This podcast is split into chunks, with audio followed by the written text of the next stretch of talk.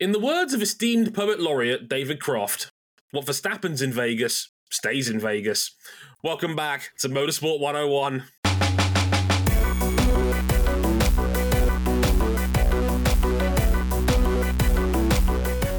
The man really does have a way with words. Hey, everybody, welcome to episode 485 of Motorsport 101. I'm your friendly neighborhood host, Dre Harrison. It's the F1 race you've all been waiting for, everybody. There's been so much positive reinforcement and hype and news for Formula One's big old debut in Las Vegas. And it was certainly one of the F1 weekends of all time, let me tell you. We have a lot to break down because this was a manic, manic race week. And uh, I think most of us are still recovering from the lack of sleep. Me in particular. I, I, I am people right now. What's sleep? Yo, what's what's that? Oh, we- we have no idea. It's it's it's a foreign. It's it's, it's a social construct, is what I say. Who's that, who's that voice coming out there from from from over on the bottom right corner of our screen? We don't normally have him on this show, but because we found out the man himself was in Vegas this past weekend, um, we had to talk. And we had to snag him on this show. Welcome back for the next two episodes, two whole episodes of Motorsport 101. Welcome back, Mr. Ryan Erik King, everybody. Hello, I, I'm glad that I am here. It was. Oh, I miss sleep so much, man. Oh, honestly, I, I at one point I went 46 hours straight without sleeping because I just I I, I I couldn't crash at all during that weekend because the 4:30 practice times and you you, you got to be there for WTF one because some wacky shit might happen during a practice session, which we did on Friday, funnily enough. Um, Oh, boy, So- Thursday, you mean? Or it was Friday by the time we got around to it. We'll talk about that shortly. yes, te- technically in the UK it was Friday when it happened, so we, we yeah, it, It it's was weird. Friday in the U.S. when it happened. Yeah, it- it, it, it was Friday at the track. When, It was Friday in New Zealand when it happened. I mean, jeez. I mean, but, but yeah, but yes, we have the one, the only Mr. Ryan Erik King, who is now currently on cloud nine because not only did he get to hang out five feet from Lewis Hamilton during this weekend, Max Verstappen said hi to him. So right now he's basically higher than Machine Gun No, no, Kelly no, on the Brazilian I grid. now I gotta be honest with you, just like that guy. Uh, him saying hi was like it was fine. Uh, it was it was mainly everyone else's reaction to him saying hi to me. That that was the awesome part. Okay, what, what, what was the what was the reaction like? You, you, you got to share that now. That's like I. It felt like that I was somewhat notable by association. It's like, Not that you, I was you, just- you know him. you, you sound like Will Ferrell in the movie. To go, Santa, I know him. Uh, oh dear. So we, we, obviously we, we've got first-hand uh, experience of Vegas's weekend in the form of Ryan Erik King this weekend, and of course we have uh, our usual wonderful panel. You've already heard him, Mr. RJ O'Connell. How you going, RJ? That's right. We introduced the no melanin section of M101. I was not in Las Vegas.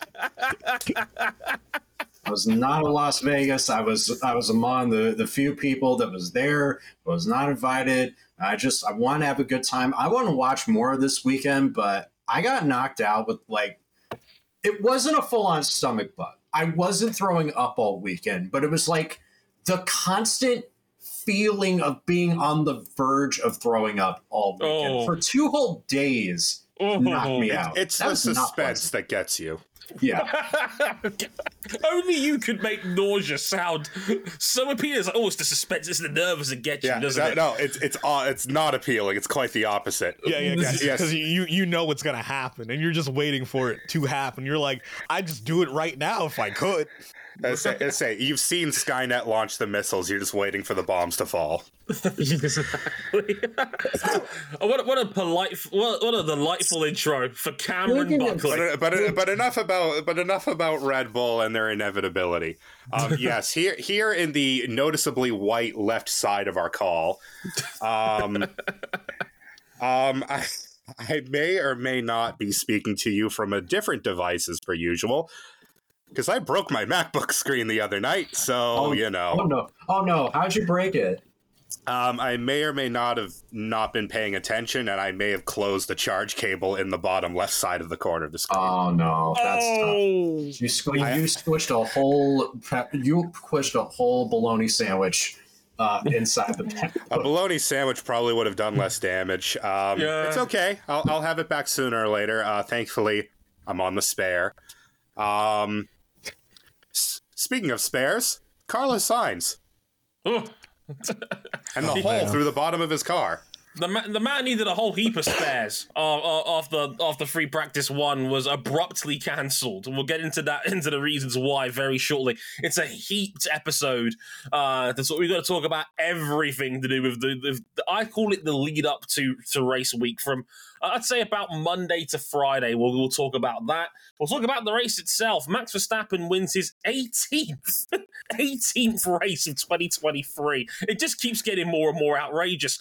Red Bull breaking another record, their 20th win of the season. No team has ever won 20 Grand Prix in a single year.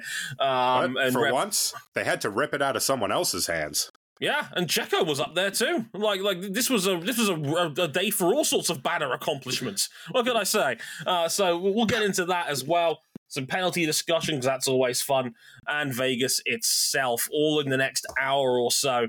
But uh, in the meantime, as you can find this real quick. Um, if you, you can follow the podcast on Twitter at motorsport underscore 101. You can follow our personal handles at Dre underscore WTF1, at C Buckley 917, at RJ O'Connell. If you want to follow Ryan King and his work over at Jalopnik, you can at Ryan Erik King. Please feel free to do so. Um, you know, apparently they're still there's still Vegas stories that are due up, isn't that right, King? yep, I'm I'm cooking some big stuff. Uh, someone said something that they really shouldn't have. Uh, well, that's always an intriguing start to an article, isn't it? Brilliant, love that. Um, oh man, oh man, Pierre's gonna love this. Oh boy! Oh, oh boy! Any No, guesses no. at home who invited him to this weekend? Um, it- I'll give you a hint. It wasn't Alfa Romeo. Um, so yeah, that coming up. Ch- Check out Jalopnik, of course. Check out King's articles on there. I'm sure there's always going to be some good stuff cooking over there. If you want to see some of my stuff, you can do so at motorsport101.com. Check the blog section. A whole heap of written thoughts about this very weekend. And I am Vegas out. I like I am running on emergency power for this podcast because I did not one but two written articles about the calamity that was Vegas this weekend. So do check them out on the blog section um, of the site. And by the time this goes out, there'll also be MotoGP's thoughts on Qatar because uh, boy, that was some shit too. Um, so all all of that over there on the blog section. If you really like us, you can back us financially on Patreon, patreon.com forward slash motorsport 101. Uh, five bucks gets you early access to all of our shows before they go live to the public. You upgrade to the $10 level to get into the supporters club via Discord. We to these episodes live as they're being recorded. Uh, shout out to Jason, who's uh, who's listening as well as ever. Big thanks to Rezi, who's upped his pledge to 10 bucks again. Much appreciated, my friend. Um, also, I wanted to mention as well, we've got just 10 days left for you to vote for the Motorsport 101 Awards. Check out our social media, check out our pin tweet for that. As, as Siri goes, I'm, I'm, I'm trying to make people understand Siri, okay? Um, that's, that's, that's, that's, Don't that's yell at my coworker. But uh, yeah, you've got 10 days left to vote on the Motorsport 101 Awards. So, yeah, we are coming up. Well, this is the final week of the mainline motorsport season coming up. So now's as good a time as any. You've got 10 days left. Get your ballots in for the Motorsport 101 Awards, and then we will sit down and discuss your nominees and winners in December in the run up to Christmas. So you've got 10 days left to get those ballots in. Check out our Twitter, check out our website, the motorsport101.com awards coming to you in early December. Looking for There forward will be that. less time to vote by the time this episode comes out. We said 10 days, it'll be less than that. Yeah, so if you like- want to get on yeah, on it, you want to tell your friends about it, you better get a move on, pal. a- t- absolutely. t- tell them the day. Tell them the closing date. Ten- last day in November, so November 30th will be the is, is the deadline for that. So that'll be the last day you can get your ballots in for the Motorsport 101 Awards. So yeah, just over a week by the time this goes out, most likely. So yeah, get on that if you haven't already. End of the season's coming around. You've got no excuse, and look look look, look out for that driver of the year section. Good luck picking between those two at the bottom. Um, so yeah, all of that and more, of course, on our website motorsport101.com. Do check that out. Right enough waffling. Let's get into all of this shit, formerly known as the Las Ge- Vegas gestures Grand Prix. wildly. Just, just arms, limbs everywhere. If I wind up broke, well, I'll always remember that I had a swing in time. Uh, I'm gonna give it everything I've got. Please let the dice stay hot. Let me shoot a seven with every shot. Vegas! So we had to take full advantage of King being in the house for this episode because he, of course, was in Vegas himself. We'll talk about, a little bit about King about that in just a moment. There was a lot of strange vibes going into this weekend from Jenna Fryer's big hit piece for the Associated Press. Always an entertaining time when Jenna comes out with some tea. The Wednesday opening ceremony with musicians like Kylie Minogue and John Legend. Like and eventually, and eventually the drivers, um, and of course the Friday fiasco with Carlos Sainz hitting the water valve that sh- that that uh, sprung up into his car, cracked his chassis, uh, that, uh, b- broke his seat, everything. Had, had, to, had to get a whole chunk of his car replaced. Get into, we'll get into that a little bit later on as well. Uh, and that led to a cancelled FP1, a delayed and extended FP2, the fans being sent home early, and 200 bucks of gift vouchers going out per head. Oh, what a week! get you most of a Ferrari hoodie. Oh yeah, like like like two, yours for two hundred and thirty of your American dollars on Ferrari's gift shop. Have fun with that. So, what do we make of the overall week race week vibe? And I'll let you in on a little secret, folks that listen in. I normally do the scripts for these episodes. I put the double length zone in brackets here for my notes because this was going to be a lot of shit. So. Of course, we have to look in Ryan Ryan Erik King's direction first and foremost because he was actually there, of course. So, King, I mean, what were, what was your general impressions? I don't think you've done Vegas before, have you? Obviously, certainly not for a Grand Prix weekend. Obviously, yeah, I'm not that old. Um, I don't think any of us are that old. not even close. Um, but, but King, what, what were your general impressions of Vegas then? The vibes, the vibes were good. Like, I, I'm It- it- glad the vibes were good because if, if you were on the internet, you really wouldn't think so. like, honestly, it was it was a big trickling effect where, uh, obviously, most people work normal Monday to Friday jobs, so it Wednesday and Thursday, it didn't seem like that many people in the city cared about the race. That uh, you know, it, it seemed like the worst fears come true. But once Friday came around for for FP3 and qualifying, like even that morning, like you just walk on the street, like, why is every other person wearing like team merch? Uh, it was a weird feeling, and then Saturday comes around, it is packed up and down the strip, sidewalks, like every people are trying to push past each other. It is the city is enthralled with F1 fans. It is wild when because by the time we got to the broadcast on Sunday morning, it, it was UK time. By the time we, we got there, I did spot the the F1 put up the graphic of three hundred. I think it was three hundred and fifteen thousand for the weekend. That's a pretty good haul for for a first run in Vegas. I know the Friday, the Thursday slash Friday figure was a little down, but they certainly piled in for the actual rest of the weekend. That that's that's a pretty good turnout, I would say.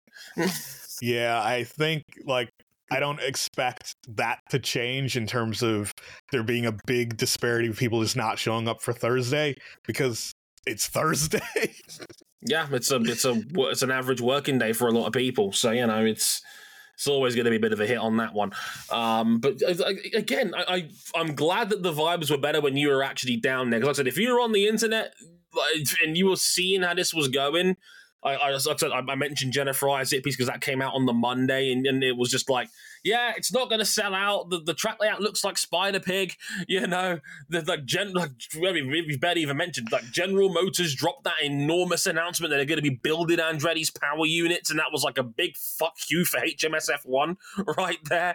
Um, you would think this was going to be a disaster if you, if, Like- so you know, oh man, if if you're memeing about how a track is shaped, are are the problems really that bad? You're, Like- you're, you're, you're scraping. You're scraping the bottom of the barrel. To be fair, to be fair, we knew this trap was pig shaped like the moment they revealed the layout. yeah, What have y'all got against Spider Pig? but like for the most part, the the real problems. Uh, the I'd say the real problems aren't F1 problems. The real problems are essentially we the city well the city wants to continue like nothing's happening. Like understandably most people don't care about F1. But it, it's a simple matter of the things that they hate about the race are the just the simple fact that the race exists. That the fact that the streets have to close for the race to take place. And there's no way around that. And it's and it's not like, oh, we're stopping people from uh, commuting to work or or something like that. Uh, no, no, we're stopping people from being able to be degenerate gamble gamblers sitting at a slot machine. Oh no! Because the streets that are closed are major streets, so like the Las Vegas Strip, uh, like two side streets, and the one that goes back up behind the behind the casinos on the eastern side of the strip. Like the only people that genuinely would have problems are hotel employees who are working the race and like they're they're at work and probably are commuting in for like an overnight shift or going home and that makes things a bit more difficult for them which is understandable and they made uh I wouldn't say concessions to to make things easier for them, but making things easier for the for people who need to get to places inside the track just made it worse for everyone. Mm. Because it is possible to drive in the quote unquote infield within the track uh, because there are two vehicle bridges to get you across. The thing is that doesn't discourage people who shouldn't be driving from driving. Uh, we still have rideshare and ta- taxi drivers going into this area. Uh, even though there are shuttles set up to take people from hotels to the track, they're still taking taxis regardless. Like it is just sheer chaos to the point there's so many vehicles trying to use these two like two lanes out and two lanes in that traffic's at a standstill. That's that that doesn't seem ideal. But again, that the, that's more a logistical Vegas as a city problem. It sounds like to me more than F one as a problem. You know, is yeah, that fair to unless like yeah, yeah, it's fair to say because F1's organizing the race itself. Everything else is being organized by the, I say, quote unquote, local government, aka the casinos. Uh, the, local government. the mob. no, no. they're corporations now, Dre. We got rid of those guys. Oh, of of course. this is Disneyland now, Dre. Yeah, they don't they don't put people's heads in vices anymore. Those are the old days. oh man. apparently, Which- apparently, they're paying quarterback for the New York Giants these days. Who knew? You can have the money and the hammer, or you can give the place back. You can't have both. That's a wrong that's a wrong Scorsese film, Dre. but it boils down to like just a bit more heavy-handed traffic management and you solve these problems. Like just straight up hey if you're in a taxi or a rideshare vehicle you can't come in or out. If you're in a private vehicle and you don't have a reason to be at any of the locations within the track to cross the bridge you can't get, come in. Like just simple things would uh make things easier and uh keep traffic somewhat flowing and avoid people from just being complete dicks and driving on the sidewalk and trying to mow people down. That that would generally be an improvement. I I, I think that would be fair to say. Um, so that was that was cool. Interesting perspective though. And look, I remember most of the drivers uh, said after this race that look, Miami was kind of the same way where it was messy first year, but it was far better organized this year. I know Fernando Alonso said that after the race as well. So I think that they'll they'll iron out a lot of this for year two. No no Oh, question. I I get you on that point. I went to Miami year one. I went to Miami year two, uh, and I had the I have the experience of having been to both those races in person. Like King was at the first race. Hopefully, luck willing, he'll be invited to the second because he's earned it. But man, man, the first day of the first Las Vegas Grand Prix could not have gone any worse. Now, yeah, honestly- let's. uh I kind of feel bad that I, I laughed when the thing happened. Oh, Yeah, so here here's what happens. Um we we all wake up really early or stay up really late on the East Coast to get up for FP1 Mhm. or we're sickos over in the European region and we just stayed up until it was sunlight out. Uh, Hi, uh, I, I, I'm the sicko. Hi, Dre. Um, Um how's it going? and well, how much action did we get in FP1? Well, it depends on your definition of action because what was it? 7 minutes into the session, yes. a drain valve cover, more specifically, the concrete frame around it, fails while Car- Carlos Sainz is driving over it. And it center punches the bottom of his car, completely destroys the tub, completely destroys the power unit. He needed a new seat. You could see daylight through the bottom of the cockpit. Um, his car is completely destroyed. Esteban Ocon runs over the debris and the asphalt kicked up. His car is completely destroyed. He needs a new tub. And there's now a large hole in the track. Yeah, the session was obviously immediately red flagged. It was not restarted because they figured out that the water valve had failed, and hence they had to check all the other 30 water Uh, valve uh, covers. so there were more the than track. 30. yeah, there Uh, are more. Yeah, it's that to- Tobi Grüner from uh, AMUS said that uh, they had to fix 30. Uh, oh, yeah, and I, I believe it was a quick drying concrete they put in those holes to fill it up, basically. Salt and asphalt. Yeah, so Yes. you Dump it in. You just lift, yeah, you lift the cover off, you you fill it up with concrete, you put the cover back on, and like it can't go anywhere You now. pray. You, you pray. You pray that that holds. They stuffed, Um, they stuffed uh, Paul Bearer in like a glass box and then jumped that shit all in the box with Paul Bearer. And I swear Paul Bearer showed up like a month later on Raw. Oh, Uh, they, they just packed all the holes with CVS receipts from the giant CVS on the strip. Of course, of course. CVS mentioned. Hey! Yeah, but uh, yes, Um, I can't take credit for that. King was the first one to that joke. Yeah, yeah. Um, Um, but No, it- it's, yeah, it's this- funny. It's it's funny you mentioned this because the FIA would have probably had more time to check the circuit if it wasn't for the insistence on having an opening ceremony at the track on on Wednesday night. Which, by the way, fun fact for Europeans, they wanted us to watch this at three thirty in the morning U- UK time, right? And then people clocked on. Because I, I, obviously I stayed up for it because again could be news WTF one I'm a journalist for them now there could be there could be a WTF1 loose kind of story to make out of this, right? Then we find out that it was happening live, but then we were going to get shown a repeat on the YouTube channel at 5:30 a.m. I have never been so pissed off in my life. I was just like, "What the fuck?" I was so mad about that. Um, but also, King, I've got to ask you as an American here, why did Kylie Minogue never catch on stateside?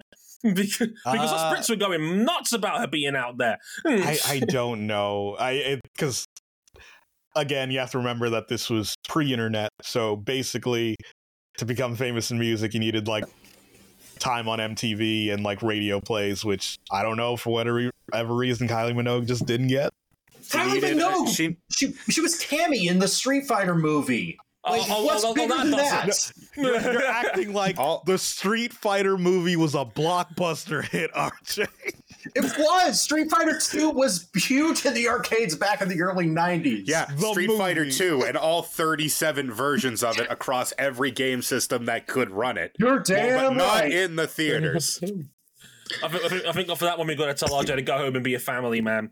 Anyway, so that was so because of that opening ceremony, they couldn't Go to they, they, they, they couldn't check out they couldn't check all the uh, water valve covers that were out there. They said they'd done a uh, a high speed test, but there is nothing that can replicate a Formula One car going over those parts of the track apart from a Formula One car.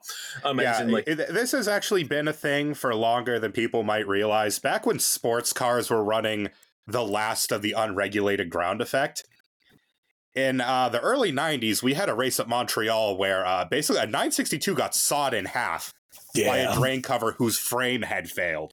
Very Yes. similar to this. Uh, Mhm. The ground effect, it's uh, effective. it's it's powerful. It's when you get in the suck to the ground. Yeah. Um, so yeah, that happened. Um, this causes a chain reaction where, well, there's no FP1. So now we need to extend FP2, which at this point is so deep into the morning hours that it's not really representative of, of what we're going to get on race day It in was terms a of two. temperature. It was a two and a half hour delay. They ended up starting FP2 at two thirty in the morning local time, and it was a ninety minute session. So it ended, they, they extended it from sixty to ninety minutes. So by the time it was over, it was four in the morning Vegas time. and it should be noted, uh, the teams they have to stay to pack everything up and go home.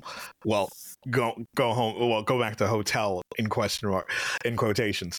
Uh, and the track was originally scheduled to close at two a.m. Yeah, so this entire session took place after it was after the designated time. This is very important because for the one day ticket holders that only showed up on that day and people holding full weekend passes because the those working security and those working the human element of this race um they went home to go to bed Yeah, they they they F one uh, would later would admit a day later when they released a six hundred word statement about this about this about this uh, scenario that they were getting close to violating Nevada's labor laws on how long people could work a shift in that area. And of course, if you if you have to rotate staff in and out, there's no guarantee you can get new staff in. And because of all of that, the safest thing they can do, and the only thing they can do is they can set they have to send the staff home. And if they send the staff home, the fans have got to go too because there's no guarantee for their safety at the event. So everybody had to be sent home, and that's why FP2 was effectively under closed doors. Um, and uh, yeah, it was a bit of a shitter. The fans were quite understandably pissed off. Um, i know it'll cheer them up Go on, a refund. How? Jeez. Refund in this economy. My sweet son about- child.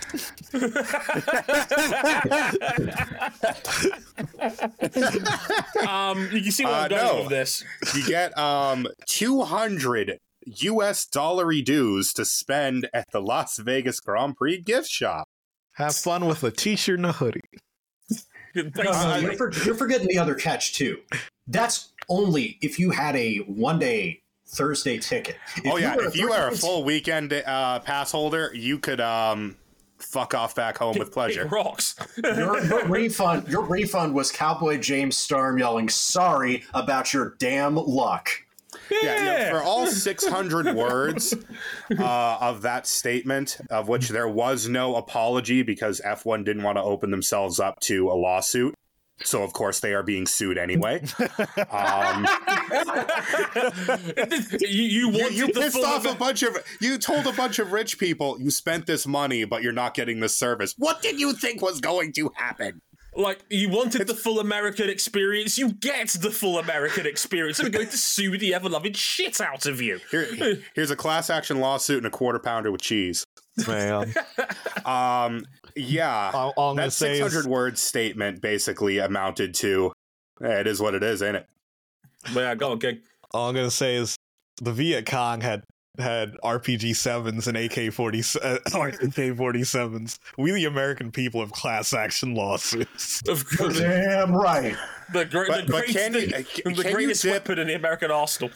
i don't know can you dip uh, shoelaces in motor oil and yank them through the barrel to clean a class action lawsuit uh, hey, but I'm pretty sure a lawyer knows how to make up billable hours.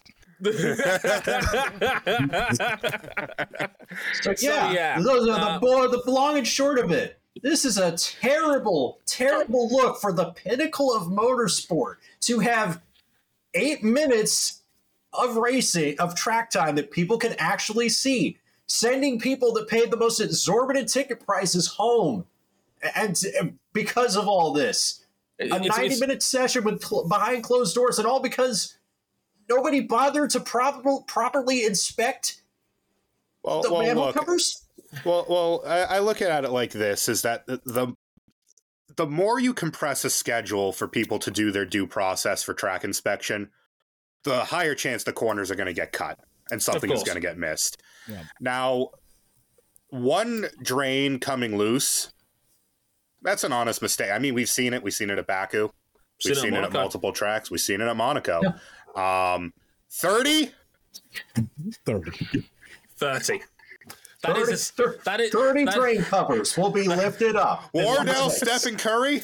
Good, good, good, good, good news, King. I've got I've got draft cover number twenty nine. I like my chances of winning this Royal Rumble.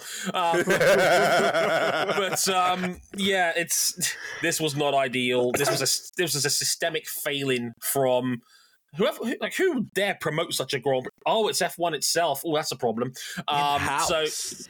in house, uh, they, they they couldn't even blame the promoter for this one. And yes, as as the incompetence is coming from inside the house.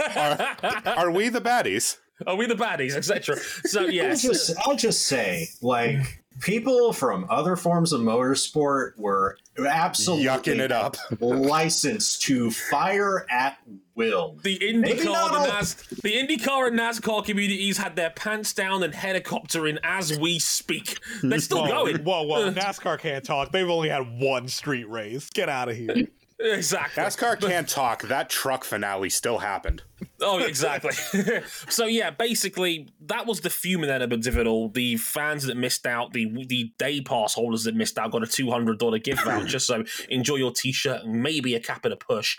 Um, there's a sports element to this as well because Carlos Sainz had to replace most of the elements of his car as direct result of the damage of the impact, including his energy store. And it was the third one he'd used this season. You're only allowed two for the year. So as a result, um, rules are rules. Carlos Sainz had to take a 10 place grid penalty for an incident that um, wasn't his fault.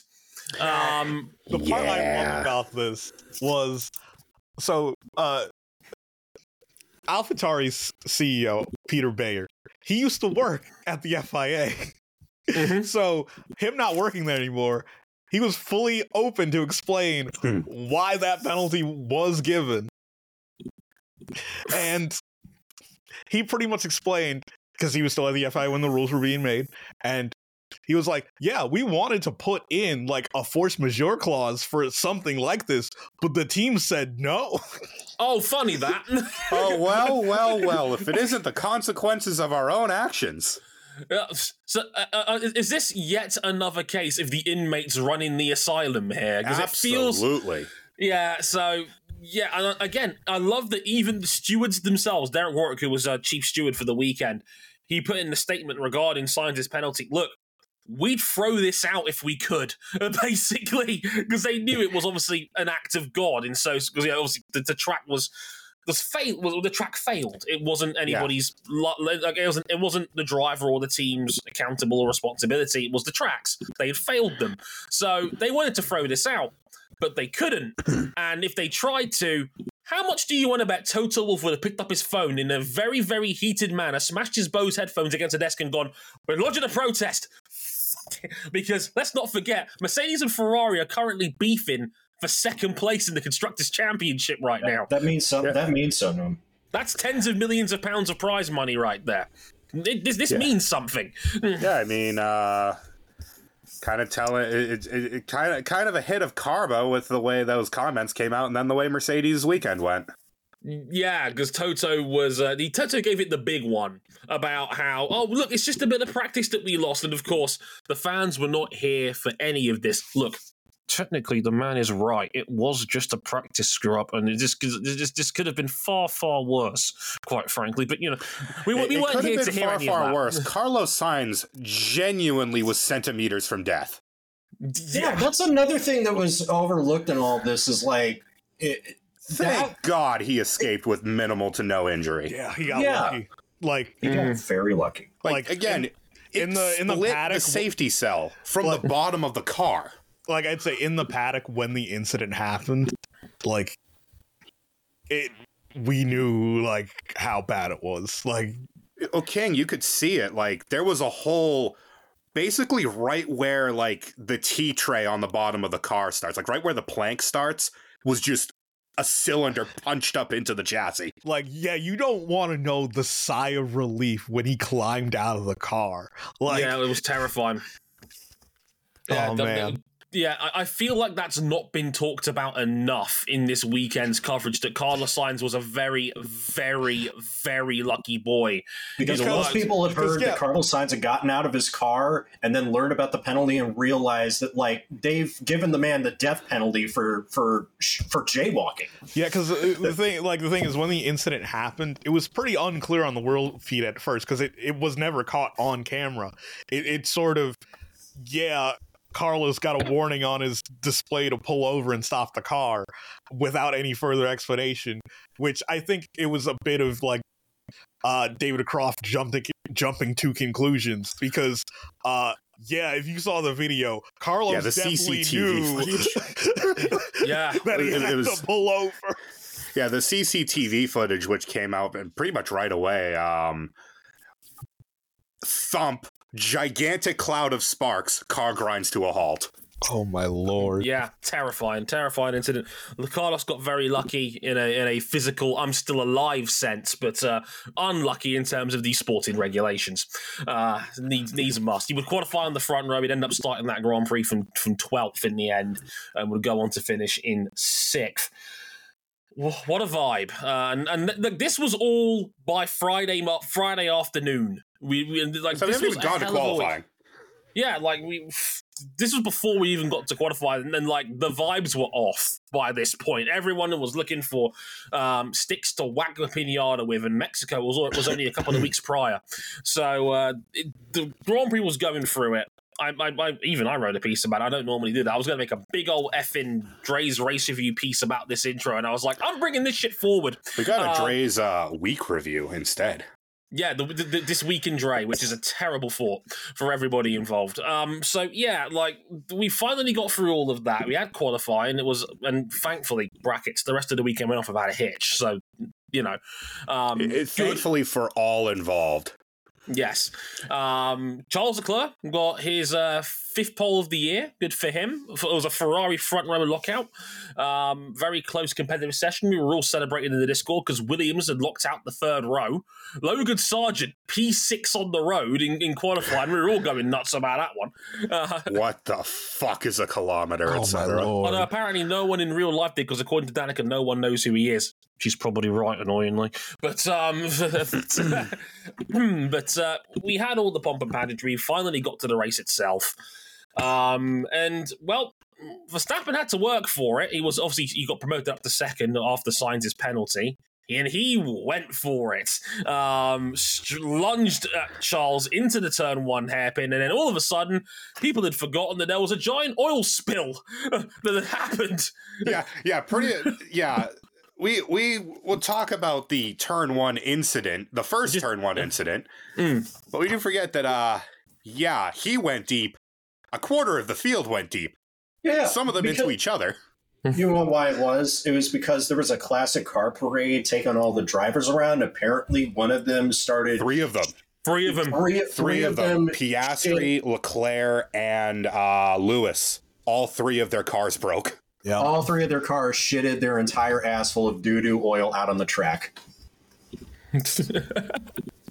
Oh yeah. So Is um, why the they- grid was covered in speedy dry on the uh, yeah. left side.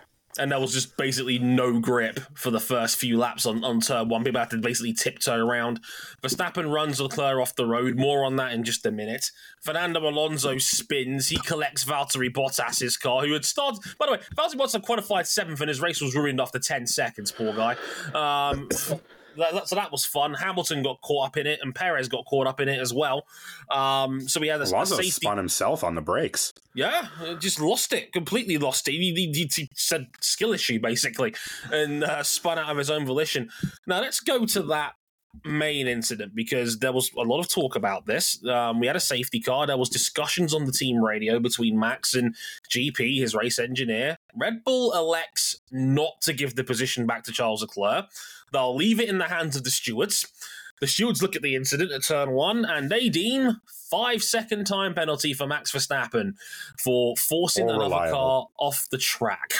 A, a- a Max Verstappen classic, as I like to say, um, of yesteryear. Now, there was a lot of talk about this. Charles Leclerc actually said after the race he felt like it would have been fairer and better if they'd have if the FIA and stewards had forced Max to give the position back instead of the five second time penalty. Now, I wonder, gents, how you feel about this. Has the five second time penalty outserved its usefulness as a deterrent? Because this is coming up a Oh, lot now Well, this year. I, I I don't think that that's the real question. The real question is should should you be allowed to do something to avoid getting a penalty at all? Because Mm. like it, it- you don't see this in other sports. The closest thing you see in to this is say in the NFL in American football where the aggrieved party could decide on whether the other team gets penalized or not. The penalized team does not have a choice in the matter.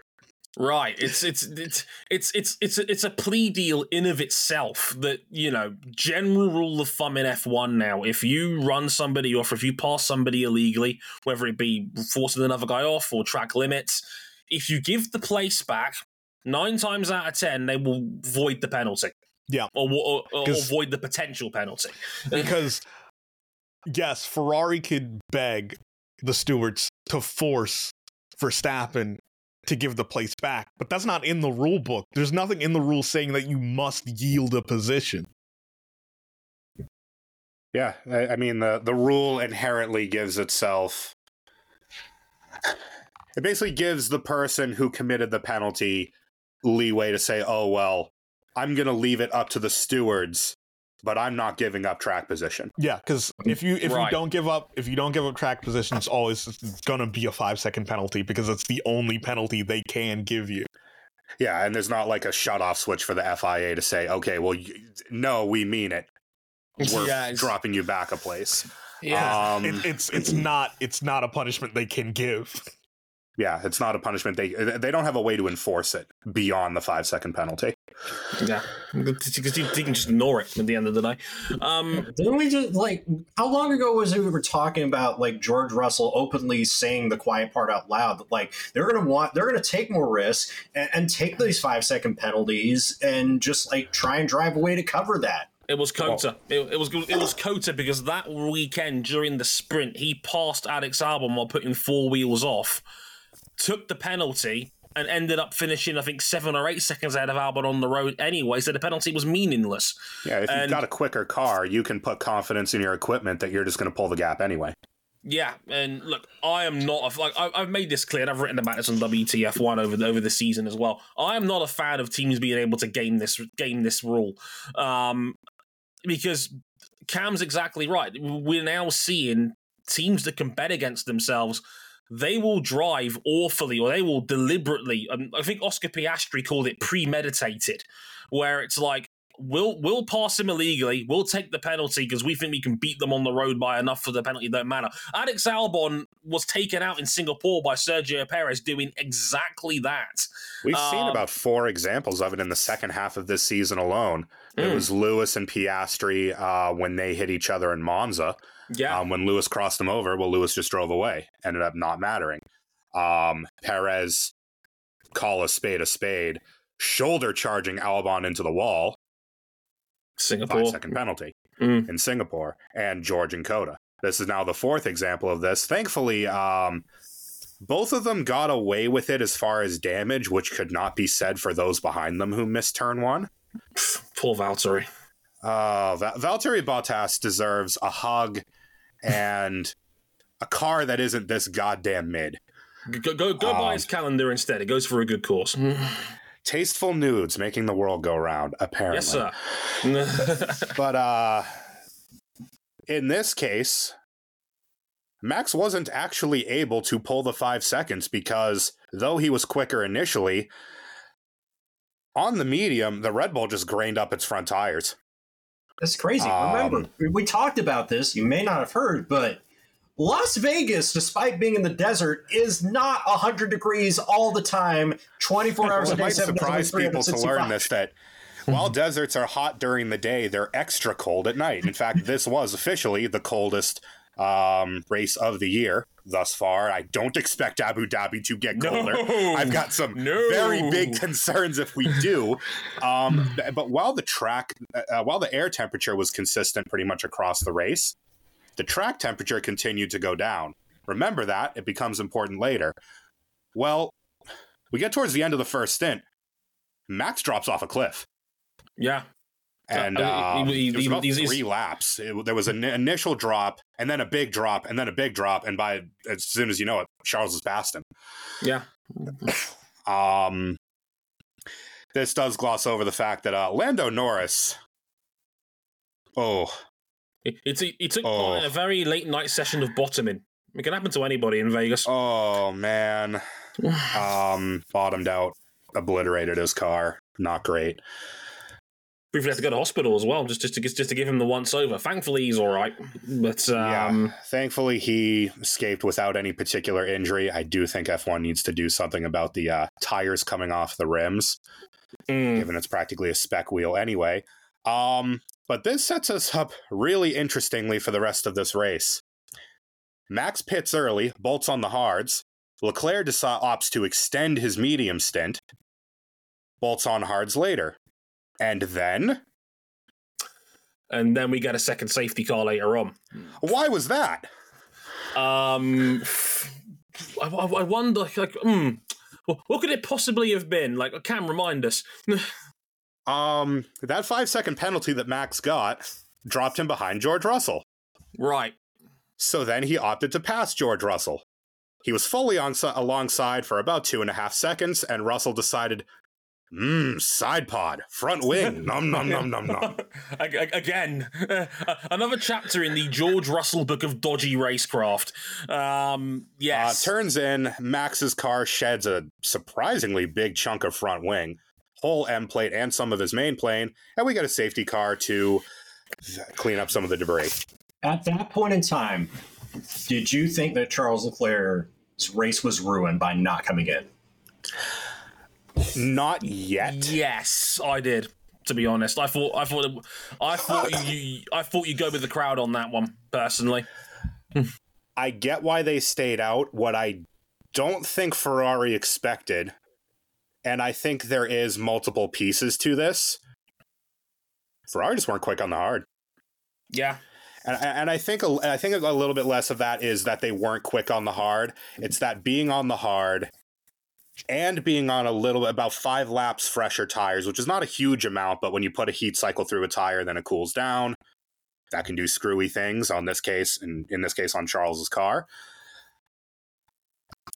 But the continuing lowering of the track temperature, plus the hard being more resistant to graining, Red Bull could just basically go bonsai for the rest of the race with Max. He could just do quality laps more or less for as long as he wanted. And the Ferraris just weren't quick on as quick on the hard. They, No. they lost their tire wear X factor with that. Very weird to say Ferrari had a tire wear X factor over Red Bull. Yeah, that's crazy. we've, we've Big come- reversal of fortune we've for come this year. Full circle on this year. Um, once Max caught him, and he caught him within six or seven laps of the safety car for the debris. Caught him, passed him, broke DRS, and just. It wasn't a huge gap. It wasn't like what we've seen Red Bull do all of this year, but it was enough that Charles didn't really have an answer. And I think I think at the time that Leclerc got passed for Verstappen, Sergio Perez was leading on track, and that was the moment where I think, oh yeah, here it comes. This is the moment where I knew Sergio Perez was not going to win this Las Vegas Grand Prix. Not again. I, I think the telling one was when we they dropped the hammer for the restart and Leclerc could not get away from Perez. Yeah. Brett Perez just stayed right with him the whole way through. Eventually, he got past him. Leclerc got him back uh, a little bit later on in that. Phenomenal pass. Oh god! Are we talking about the fi- the one on the The, last fi- lap? the final lap, yes. Yeah, Oh, it, it, it's it's it's worth pointing this out because again, um, uh, and credit to J.R. Hildebrand, who technically is, is an employee of mine, as a fellow employee of mine, um, over at the race, who pointed out the the the data on this. He looked at the telemetry. Charles Leclerc hit 221 miles an hour. There's a reason for this because Max had backed off. He had a four second lead with a lap to go. The gap's come down to 1.8 or so because he's trying to give Checo a toe to defend from a potential Leclerc last lap overtake. Um, Perez is riding the toe. Leclerc is going at 221 miles an hour down the back end of the Vegas Strip with DRS open and, and an extra a two car tow effectively. He still breaks later than Checo does going into the penultimate corner. The braking data spikes at seven Gs. Ah, damn. Uh, which is uh, we're in fighter pilot territory with that kind of We're G in Red. Bull X 2010 territory. Right, like he- he's he's he's braked later than Checo, hit seven G on the braking force to pass him, and he's inch perfect into the penultimate corner to take second and steal three extra points from Checo going over the line in a photo finish on the final lap and the final corner of the race. That was a, a that alone was worth half a point. Alex Jacques had fallen off his chair in excitement. Um, F1 TV commentary simply exploded. Yeah, Hinch Hinch like, I'm just gonna let this man cook, um, because uh, Alex Jacques was uh, falling over backwards. Um, Dude, it's great. It's it's another reminder of like, and I know Charles Leclerc hasn't always. It, there have been opportunities that Charles Leclerc has wa- wasted on his own, but if people think that Charles Leclerc's atrocious pole to win ratio is all his fault, they do not know wheel. To that effect, Max now has 11 wins from Charles Poles. Race which pace. is which is crazy. But yeah, That race is, that pace. is a ludicrous statistic. Other ludicrous statistic Max Verstappen has tied Sebastian Vettel for race wins. ugh, what? d- dagger to my chest, please. But 53 race wins. He is now tied for third all time. He had 10 wins going into 2021. 43 wins in three years. His 18th win of the year. His 43rd win in the last three seasons. He's effectively had Ayrton Senna's entire st- statistical career, minus the pole positions, in a three year span. It's it's laughable. Uh, like he, What is this shit? He is on pace to be around 70 or 80 wins by the time this regulation set ends if he keeps this up. He won't keep this up for three more years, but like holy hell. This is this is ridiculous. Max Verstappen is like the main character this week because he comes in this weekend. He, you know what? I think I put it together. Max Verstappen is basically our generation's Kimi Räikkönen. If Kimi mm. Räikkönen was never the underdog in most situations of his career. Max Verstappen spent most of this week going, if Las Vegas Grand Prix has no haters, it means I'm dead. He called it. He called. He called it the National League, where Monaco's the Champions League. That's so Wow. Crazy. I- I- honestly, I'm surprised Max Verstappen knew what the National League was. He's a fan of the fifth tier of English football. What a guy!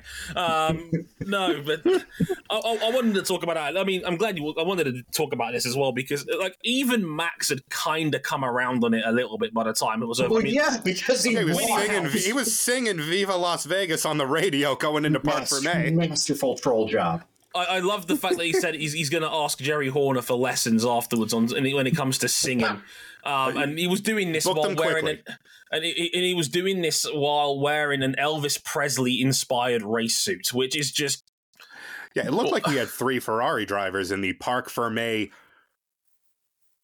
r- r- ride The Yeah. back of a limo. the the. the did, you, did you just say the fake taxi, RJ O'Connell? well, like, You, you fucking sicko! oh man.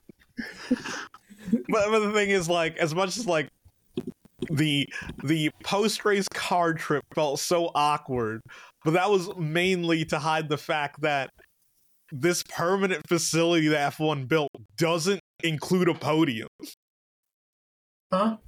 Yeah, that that happened. That- it, it barely has a media center, and it no, has it doesn't no, have a media center. It's, Yeah, like, it- it's like, the media center is repurposed other stuff. Yeah, that's Yeah. what that's one of the things we were talking about last week. That people were going in on the media center like this is going to be a sign that this event is doomed to fail. Yeah, au- au- Autosport's lot are, are very mouthy, shall we say? No, I was going to So- say like this was. well, no, circling back, I, I there are reasons for like n- there not being a media center. I don't care. I I think it's I I need to know more about F1's purpose behind maintaining a permanent presence on the Las Vegas Strip.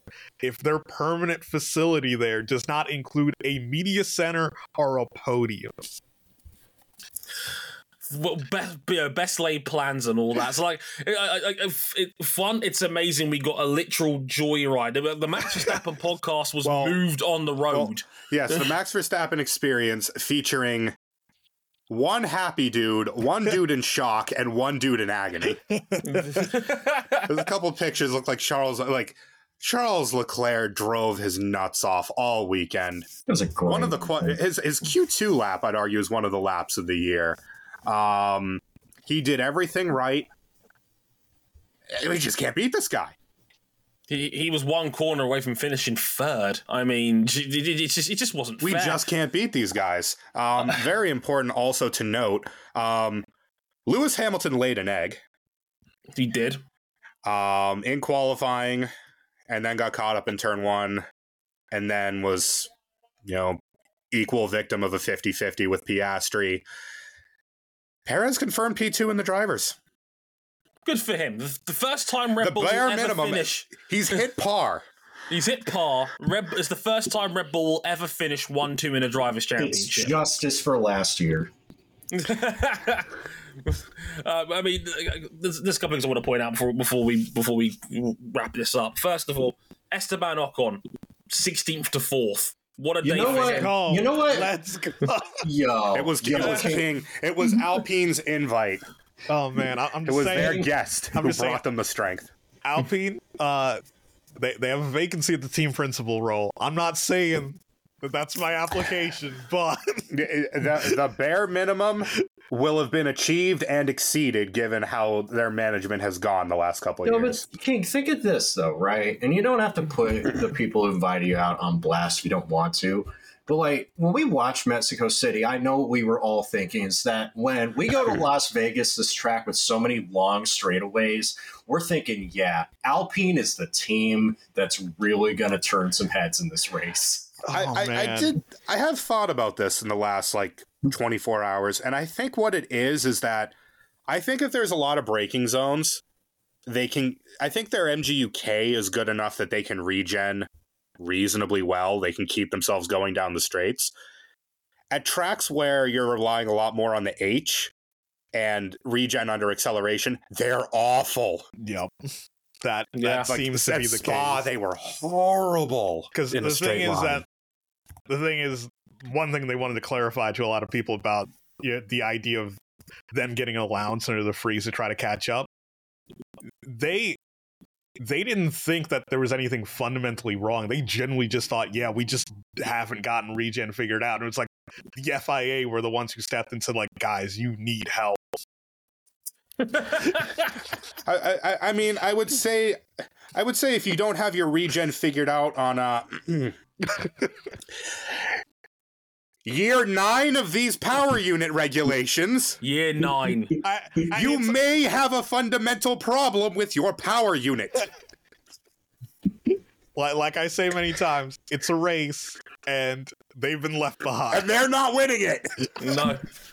No, dude. That, what? Esteban the- Ocon was great. Like I don't know where people got in their head that Esteban Ocon was just garbage the last couple weeks, but that dude shut a lot of people up. Yeah, Well, like no- Esteban Ocon's been like a, an under the radar driver of the year contender. He's been very solid when Alpine have not been. Yeah, and considering like how Q1 went down, it could have been a lot better than just fourth. Yeah, the- the- it could, it could have easily gone another way on that one. Shout out to Lance Stroll, P5 Best from weekend of the 19th on the grid. That We was that actually have to give we have to give this man his flowers. That was his best j- weekend of the year. a genuinely exceptional drive from Lance Stroll. Fair play to the man. He, he he's been due one, and I'm I'm glad he's got it because that was a that was a phenomenal bit of work from him as well. Also, before we get out of here, we got to talk a little bit about Verstappen's comments as well. I mean, he, he was dunking. I mean, you guys mentioned it a minute ago. He was dunking all over this race weekend. Um, and he kind of walked it back a little bit at the end when it was like, oh, I, I always thought the rest was going to be fun. Bullshit. Um, It's but- You're, you're a liar, and I don't believe you.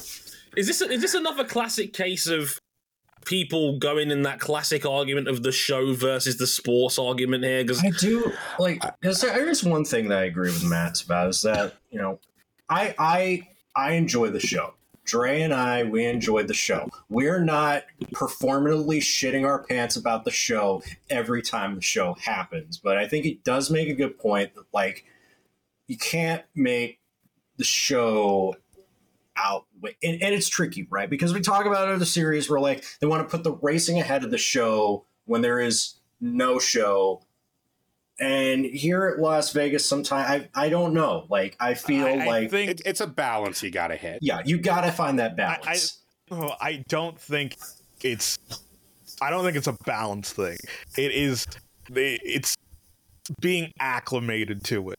That it is not normal for F1 where it's normal for other sports because you never see people complaining about the pomp, the pageant, the pageantry, and drivers having to be involved in say the Indianapolis 500. Or Right. Na- or any or any NASCAR race at Bristol Motor Speedway. Yeah. or any race in Or- or- Europe. Like I honestly, like, like I, I, I edit the WTF one podcast as well, and um, my colleague over there, you may know him as former Red Bull Junior driver Callan O'Keeffe. He made a great point discussing this with Harry Benjamin on his show, where he just said, "Hang on a minute." If Monaco, which has all of the same classic Vegas esque tropes, wealth, you know, glamour, glitz, you know, tradition, all of that sort of vibe that goes into Monaco, and it generally gets a free pass from a lot of people um, in terms of its place on the calendar or being uh, avoiding widespread criticism. Why can't Vegas earn the right to have its own reputable place on the calendar? And I was like, people grew up on Monaco. yeah, and and the, I thought that's actually a banger of a point from Callan, and I'm not surprised. He, he, he talks a lot of sense on the show. But I was going to say is that that's the one that leaked off the page to me, and I was just like, as RJ alludes to, I'm literally wearing a New England Patriots jersey as I record this podcast right now. I I'm, I'm a big Americana guy. Everybody in this in this call knows that. I've loved American sports from the time I was a kid. Uh, my girlfriend is American. Hi, Gloria. Um, and and um, you know, I it's, it's a- literally live just north of Boston. As I said before, there are three god there, there are three gods you worship here. But Ortiz, Brady, Bird. It's like, in that order. can't- and like, it's sometimes okay, or. bozos getting back on track. Yes, like I, I think to a certain degree, people do feel a bit threatened that you know yes. the times they are a changing. Monaco could be gone because Las Vegas is around. I'd say Miami as is at, at equal, if not bigger, risk of being gone because Las Vegas is doing everything that Miami is doing, but like you you have like the actual landmarks. You're not trying to stuff the Miami experience into a football stadium parking lot. Like Exactly. I think Miami is also safe for another reason. It could replace another market that F1 has felt uncomfortable going to, where, you know, it's not that often you hear comments from, from teams saying that outside of actual Interlagos, they don't feel safe in Sao Paulo and Miami. For a lot of Brazilians who choose to live abroad, is a safe place. Uh, Mm. even though, like, to me, it's not like, yes, is it slightly more dangerous? Yes. Is it a place where it's like, oh, we shouldn't have an F1 race there? No. No, uh, I've, I've, I've never, I've never thought that. I mean, I, I think you're absolutely right, RJ, in the sense of it's understandable because I was one of those people who wrote about it, and I thought, hang on, Vegas actually, and it's coming because it's coming full circle on the race. Vegas was a good race. I'd argue it was a very good race for Yeah, for a at the- for. Yeah, there People was could race here. Yeah, that, you could you could go wheel to wheel in um, in multiple places. There were multiple places you could pass. We saw that the strip looked great on camera. Yeah. Um, and overall, when, we, when they found the right wide angles to choose, it looked great. yes, yeah. And I was gonna say, like, look, and yeah. like yes it is the middle of the desert it, overall it's flat but there are enough small slightly little step changes to keep people on their toes and it did Yeah. catch a couple people off guard It's it, it's it's got some genuine difficulty to it. This is a good race. And look, it goes hand in like Formula One put 500 billion into this play. 500 billion? 500 million. Whoa, whoa, whoa, whoa. Formula One's whoa, not whoa, Formula One's whoa. not a hold of GDP. Yeah, it's, it's, yeah. it's, it's not it's not it's not Walmart. 500 million. They've put half they put half a billion dollars into this facility and this 10 year commitment to this place. They're done, they've done that for good reason. They believe the sport does have a degree of, of pageantry and showpiece entertainment that is what Formula One has always been. The sport has always leaned this way. So I'm not surprised at all they would they would pump this kind of money into into gambling on Vegas like this. And as, as I mentioned that, and I know my colleagues at the race did as well, they wrote a whole video and article about this. You're abs- I think you're absolutely right in that if Vegas works out and ticks every box, produces good racing, which is I think is what which is what ultimately what we're all here for. If it produces that and it, it meets the best of both worlds by getting big name celebs, big name sponsors, gets extra mainstream attention that most races don't normally get. Monaco, Miami, Singapore, those are all going to be rounds that are going to go, do we actually need these rounds anymore? Now, I, I agree with you, King. They'll, they'll, they'll move around other no, places yeah, first. they'll move around other places first because all the places you named are also highly profitable events. It's not about it's not about picking out places that you know we need you know an x amount of night races well like we're not making a sim racing calendar this is a business Right. And I think people want that. Oh, you know, they, they want those staple, you know, custom built tracks that, that they've grown up with all the time. But unfortunately, the reality is these races all make money. And Vegas, like, I- I'll, I'll go back to what I said at the top of the show 315,000 weekend attendance. Proof of the pudding is in the eating. People, Yep. people, people, and this is with two thousand dollar general admission tickets for most of the Yeah. time, running up to this weekend. This was with with- timing that was uh, heavily skewed towards catering to not The the, other two thirds of the United States. yeah. Dude, America got like the best Australia, New Zealand, Japan No. fly around wound ever. Yeah, 'cause, Yeah. like I, I wrote about it before the race weekend, and uh, it it came true being there in person, seeing it. Vegas hosts these big events to bring people into town to spend money, and the city was packed in. And this morning, most of the casino bosses they all said that it's the biggest event Las Vegas has ever had Wow. Mm. just straight up they they got exactly what they paid for people across like say at, at Wynn las vegas the the dealers for the table game saying that they that they had to split like m- almost a million dollars in just tips Fuck. Dude. Holy hell. Um a million bucks just in tips? okay so yeah there was a correction from uh Oh, the account las vegas locally so Wynn says the tip take was roughly 700 $700000 uh I mean, Oh, still, that's like you're paying income tax on tips alone. So yeah, yeah. a normal Saturday for a de- for a table dealer is up is at most four hundred dollars in tips. The night of the race, it was two thousand dollars per table dealer. That's how much they split between all of them. You, you, you, you got to, you've got to, in, in the, in this, co- in my country, you've got to declare tax on that. Yeah, That is an enormous amount of tip money. Holy hell. Um, say like, quote: This weekend set records for Wynn dealers in highest tokes in their eighteen year history. holy shit. Only Yeah. the Super Bowl is only the Super Bowl in Vegas that's coming up is gonna equal that. So Yeah. that's another thing. They don't think the Super Bowl is going to beat it. Wow. Dude, that's bold. If that comes true, I don't know what to say. Maybe the NFL is just finished. Football in America has lost the country. We're, do, we're doing we're doing 20 US Grand Prix a year. We're going to come to your town and bring F1 to your house because clearly the- it's working. The big caveat is a racetrack will always have a higher attendance than a football stadium. That's yes. true. Yes, that, that's that's very true. Um, yeah, so for F1, it was a rocky start, but it, I think it's fair to say this is a huge dub, boss man. Oh yeah, I And- think we dodged an enormous bullet um, with no Hmm. further issues to the track after day one. had the we we were doing the Matrix back then. That was then cliched into so many other movies around that time.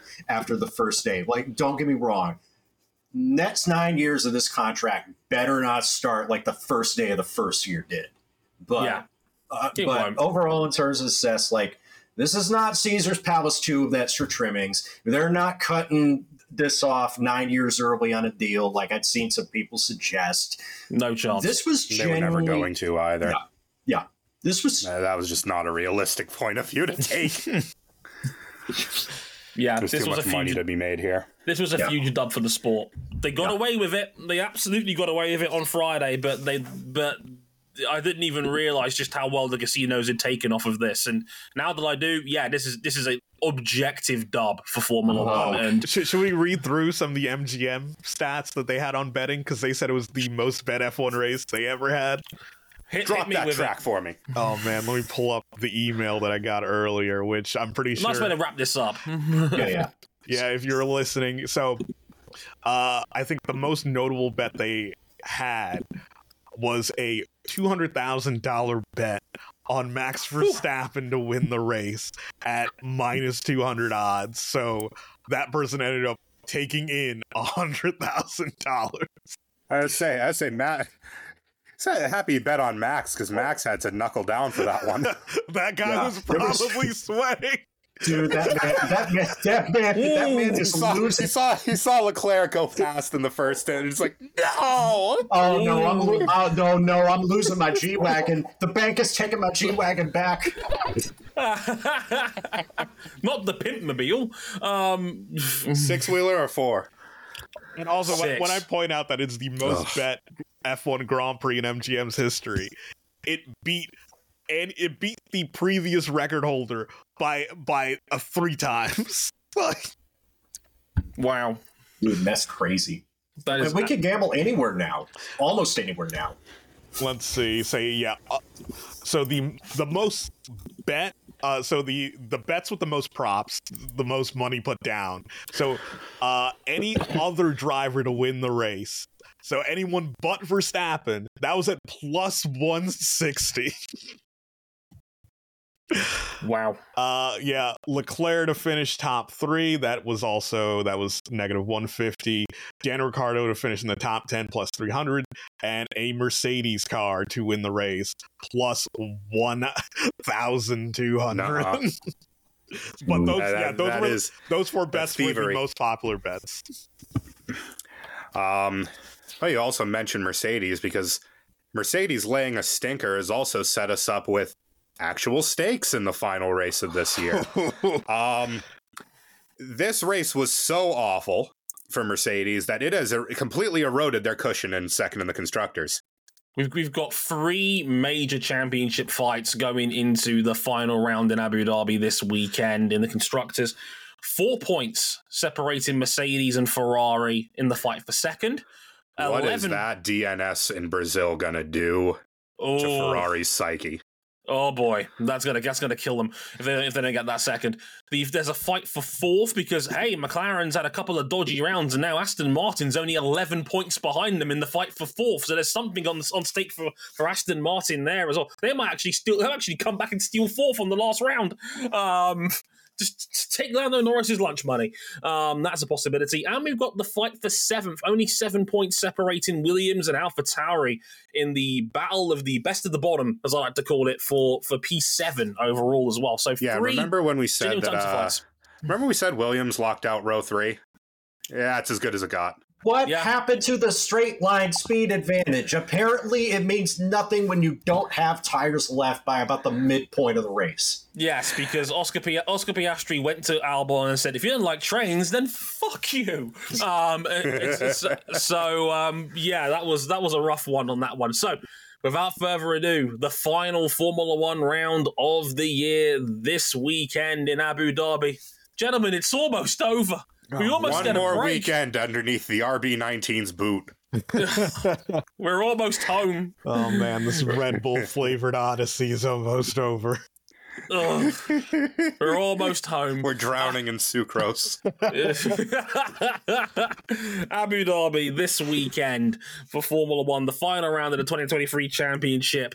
Um, but uh, yeah, I, I would be talking about now the fact that, hey, at least MotoGP turned out better this weekend. It didn't. No, no, it did not. It really did not. Um, and that'll be our next episode where we talk about MotoGP uh, in Qatar for their penultimate round of the year. And, uh, well, we had a title fight going in. It's now probably over. Um, so that we'll get into that in in the very very near future in our next episode on MotoGP in Qatar. But uh, that was uh, Vegas, baby, and what happened in Vegas stayed in Vegas. Same for King as well, because he'll be back on the next episode too. So that'll be fun. Ladies, you can find us one more time. Dre underscore WTF1 at C Buckley917 at RJ O'Connell at Ryan Erik King, Motorsport underscore 101 on uh, Twitter, Instagram, Motorsport 101 pod, website motorsport101.com, and our Patreon page, patreon.com forward slash motorsport 101. You can back us on there if you are that way inclined. Thank you if you do so. Until then, I've been Dre Harrison. They've been Cam Buckley, RJ O'Connell, and Ryan Erik King. Until next time, thank you very much for listening and sayonara. Later, y'all. Bye.